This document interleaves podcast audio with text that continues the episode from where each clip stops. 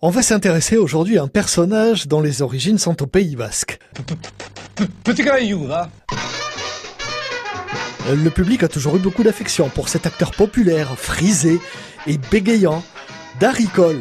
Bien entendu, ce n'est pas son vrai nom, mais avec la célébrité, il a pris, comme tant d'autres le faisaient d'ailleurs dans les années 60, un pseudo à consonance américaine.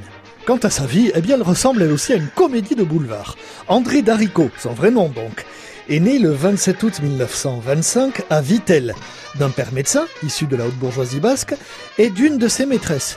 Daricole n'apprendra sa véritable filiation qu'à l'âge de 10 ans, après la mort de son père, et ne connaîtra jamais l'identité de sa mère biologique, car Louise Daricot, l'épouse de son père, avait simulé une grossesse pendant six mois précédant sa naissance, soucieuse qu'elle était des convenances.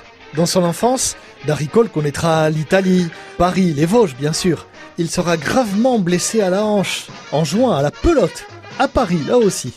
Il commencera alors des études musicales, s'inscrira au conservatoire où il sera recalé, et il s'orientera ensuite vers le cabaret, où il deviendra pianiste accompagnateur et mettra au point son personnage ahuri et zozoteur de frisoté à lunettes, comme il se définissait lui-même. Affligé d'un bégaiement à la suite d'une frayeur enfantine, il en guérit mais il va cultiver sur scène ce défaut qui fera désormais partie de son personnage, personnage qui connaîtra la gloire avec le film Le Triporteur.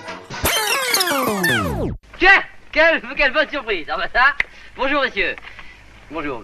Fait chaud Fait chaud, fait chaud. Fait chaud. Regardez- Regardez-moi un peu tout ça si c'est pas vert. Hein?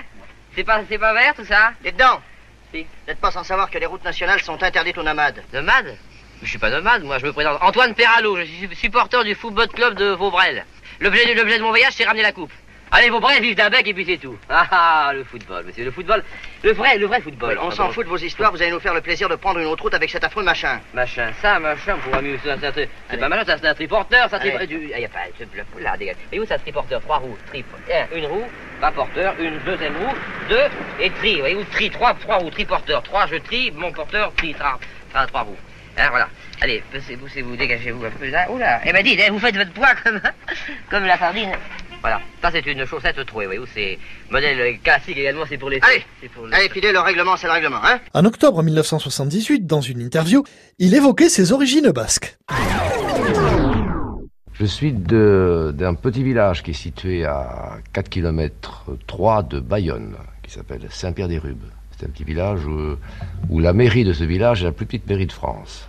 C'est non seulement une petite maison, mais ce qui sert de mairie, enfin la seule pièce euh, où le maire marie, où le maire reçoit, c'est une pièce qui a, je crois, quelque chose comme 3 mètres 50 sur euh, 4 mètres. Alors quand il y a des mariages, il faut pas qu'il y ait trop d'invités. Ah ben il se marie qu'à deux. Il se marie qu'à deux, donc euh, la, la bigamie n'est pas autorisée. Polygamie plutôt. Alors la plus petite mairie et euh, pas la plus petite commune, il y a combien d'habitants? Bon, ben, il y a très peu d'habitants. En face, il y a l'église, il y a le cimetière, il y a une petite boulangerie, il y a, deux frontons. Et puis, euh, il y a très longtemps, c'était presque le village d'Arico. Enfin, ils habitaient beaucoup là-bas. Ils avaient donc plein de maisons. Il y a le château de mon aïeul, Picasalia, qui veut dire panier percé en basque, qui était la demeure de ce petit village basque. Donc ce petit village, toute ma famille habitait là-bas. Et puis maintenant, je vois avec effroi, comme d'ailleurs euh, dans tous les coins du monde, même les plus retirés, Bayonne, en s'étendant, petit à petit ravager ce petit village qui était une petite, petite chose ravissante basquaise, et maintenant les maisons petit à petit s'installent et, et rongent ce ravissant petit village qui maintenant n'est presque plus un village, enfin ça devient la banlieue de Bayonne. C'est la grande banlieue de Bayonne. Ah oui, en, en 35 ans, c'est même impressionnant de voir la vitesse à laquelle les, les grandes villes se développent. Moi, vous savez, aux Pays-Bas, je ne vois que les frontons. Je dis, tiens, voilà beau fronton, voilà un beau trinquet. Trinquet, c'est un fronton couvert, parce que nous jouons beaucoup à la pelote basque là-bas. Oui, c'est ce que j'allais vous dire, c'est une des curiosités du Pays Basque, c'est ce fameux jeu de la pelote qui ne ressemble à rien de ce qu'on connaît aujourd'hui ailleurs. Bah, ailleurs, si, justement, ça se pratique beaucoup euh, au Mexique, surtout en Argentine. C'est les Basques qui l'ont importé là-bas. Je pense que oui, parce que nous sommes allés, nous Basques, nous sommes allés en Amérique du Sud, il y a déjà... euh, il y a des traces de Basques en Amérique du Sud en 400, l'an 400 et quelques. C'était de grands voyageurs, les Basques de tout Toujours, temps. mais toujours, encore de nos jours.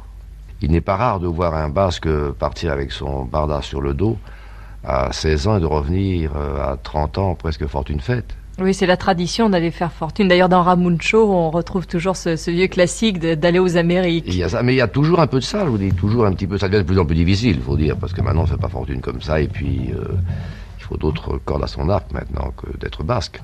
Et vous-même, vous la parlez, cette langue basque? Je la parle un peu, évidemment, parce que je vais au pays, mais normalement il faut l'apprendre euh, tout petit, euh, tout petit, mais tout petit à l'école.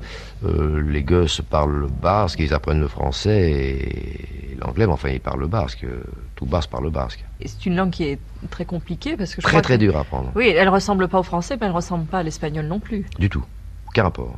C'est vraiment la langue basque, c'est une langue absolument en dehors. Les conjugaisons n'ont aucun rapport avec les conjugaisons ou anglaises ou françaises. C'est très spécial. C'est très imagé en plus la langue, très imagé. Comme le remarquait Daricole, Saint-Pierre-d'Irube, le berceau de sa famille, a bien grandi. En 1968, le village comptait 1400 habitants, contre 6000 annoncés pour 2020.